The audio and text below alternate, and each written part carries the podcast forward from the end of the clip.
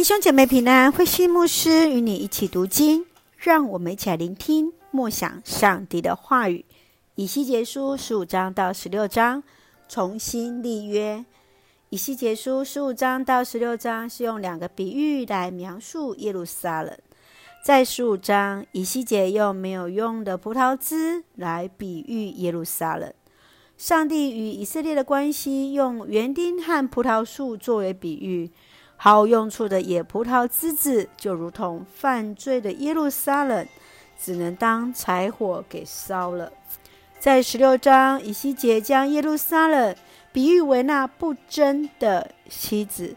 上帝与耶路撒冷如同夫妻的关系，但他却转向外人，纵欲行淫。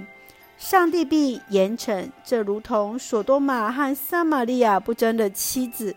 然而上帝依然纪念必坚定与耶路撒冷所立的约。让我们一起来看这段经文与默想，请我们一起来看15章第2节。必朽的人啊，葡萄树怎能跟别的树相提并论呢？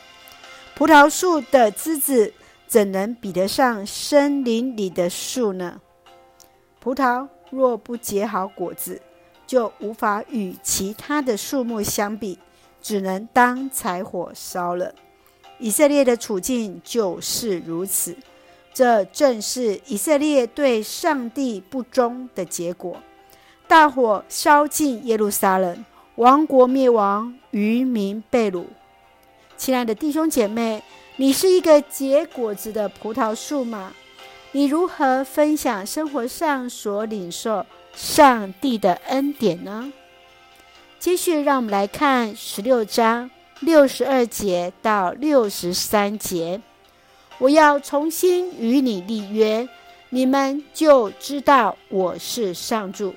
我要赦免你所犯一切的过错，但是你仍然会记得这些事，因惭愧而不敢再开口。至高的上主这样宣布了。上帝和耶路撒冷立下爱的盟约，大大赐福这城市，它却是移情别恋，使这城市成为许多外邦神明的所在，甚至将自己的儿女当祭物献给偶像。上帝要照犹大背约的罪行惩罚耶路撒冷，但人造与他所立的约施行拯救。亲爱的弟兄姐妹，你还记得自己洗礼的时刻吗？在你过去曾领受上帝什么样的恩典呢？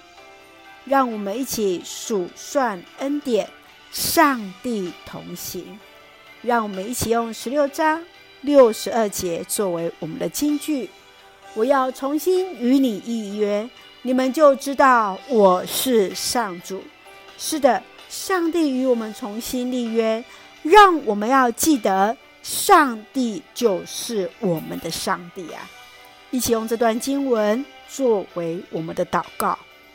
亲爱的天父上帝，感谢上帝深爱着我们，带领我们新的一天有主同行。恳求主帮助我们成为结好果子的葡萄树，生命成为见证荣耀主名，纪念起初与主的誓约，深知我们是你所宝贝的儿女。谢谢主赐福教会与我们所爱的家人身心灵健壮，恩待我们的国家台湾有主的掌权，使我们都与主连结，做上帝恩典的出口。感谢祷告是奉靠耶稣的圣名求，阿们。弟兄姐妹，愿上帝的平安与你同在，大家平安。